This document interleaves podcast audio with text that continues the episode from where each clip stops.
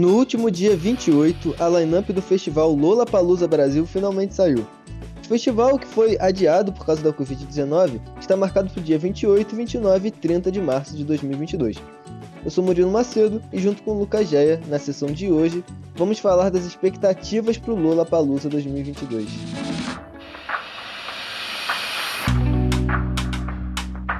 O Lollapalooza é um evento de música conhecido mundialmente por ter uma pegada mais alternativa.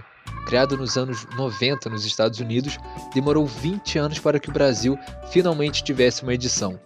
Mais precisamente, em 2012, Lollapalooza estreou em São Paulo, com artistas como Foo Fighters, o Rapa, Arctic Monkeys, Skrillex, Racionais MCs e muitos outros. Com uma line-up dessa, o evento alternativo foi conquistando cada vez mais popularidade e, com uma edição por ano, veio surpreendendo com diversos artistas. A tradição foi se mantendo até que, em 2020, a edição desse ano foi cancelada devido à pandemia. Programada para abril do ano passado, o evento foi adiado para dezembro e, posteriormente, para setembro deste ano. Os fãs que já estavam garantidos seus ingressos esperavam ver artistas como Guns N' Roses, Travis Scott e The Strokes. Mas como todos nós já sabemos dos impactos do Covid, os shows evidentemente nunca aconteceram e, consequentemente, causaram muita ansiedade para o público. Com certeza o cenário da pandemia afetou demais os shows, e considerando esse tempo todo de espera, é fato afirmar que essa ansiedade foi se acumulando até hoje, novembro de 2021. Quando finalmente saiu a line-up da próxima edição e gerou certa repercussão, o resultado não superou as expectativas. O festival começa na sexta, e seguindo a tradição, a line-up vem muito diversa desde o primeiro dia. Representando o rock alternativo, o grupo estadunidense The Strokes, que já estava na primeira lineup do festival, que foi adiado por causa da pandemia, são os headliners do dia, junto com o rap pop de Doja Cat e Machine Gun Kelly. Um fato curioso do The Strokes é que o baixista Nikolai Freitor já tinha tranquilizado os fãs brasileiros após o adiamento do evento 2020, dizendo que o grupo viria ao Brasil assim que possível para tocar as músicas do último álbum The New Abnormal.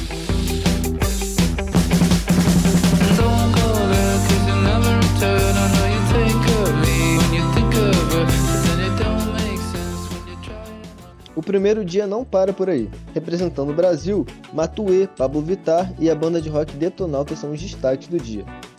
Jack Harlow, que estourou em 2020 com a música What's Poppin', em 2021 se destacou participando da música Industry Baby, e os DJs Alan Walker e Chris Lake também estarão no primeiro dia.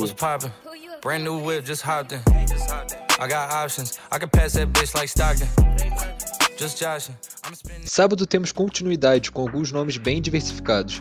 O evento vai contar com a participação de Miley Cyrus como atração principal. A artista apresenta um último lançamento recente, o álbum Plastic Hearts, lançado em 2020 e pode trazer ao evento um ar revigorado, com muitas músicas novas. Prisoner, prisoner, locked up, can't get you off my mind, off my mind. Lord knows I tried a million times, million times. Oh, oh, why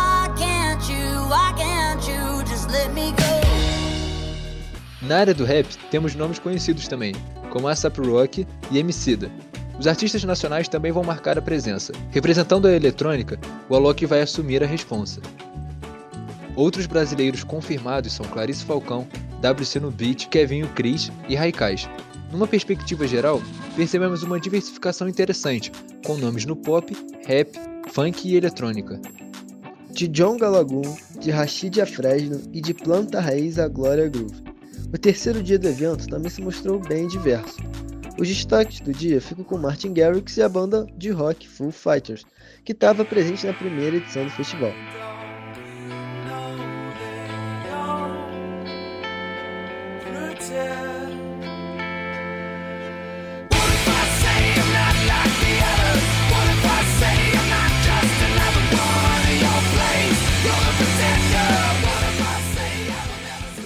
Um fato curioso sobre o brasileiro Rashid é que o rapper estava na lineup do Lola de 2019 e seu show foi interrompido devido ao mau tempo e agora o artista vai ter mais uma oportunidade no festival. E aí, Lucas, o que você achou da lineup? Cara, sinceramente eu gostei, achei interessante. Gostei dos três artistas principais aí de cada dia, mas convenhamos, eu preferi muito mais a edição de 2019. Agora, eu vi muita gente comparando com Rock in Rio, ou até mesmo com essa última edição de 2019, só que eu acho meio injusto. É, porque o Rock in Rio acaba que realmente é um evento maior e acho que realmente sempre traz nomes mais famosos e mais caros, né, sendo realista. E a edição de 2019, a gente tem que considerar que o mundo antes da pandemia era completamente diferente. É, pois é. Nas redes as reações foram diversas, né? Desde fãs que estavam felizes por poder ver sua banda, o artista preferido em solo brasileiro, até gente que tinha comprado ingresso para 2020 e logo depois da, da divulgação né, da nova lineup é, já colocou o ingresso à venda.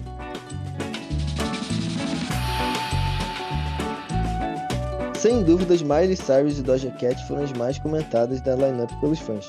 Até porque o outro grande festival que também vai rolar no Brasil ano que vem, o Rock in Rio, já tinha anunciado fortes nomes da cena pop, como Justin Bieber, Demi Lovato Dua Lipa, e até podemos citar aqui a banda Coldplay e o rapper Post Malone.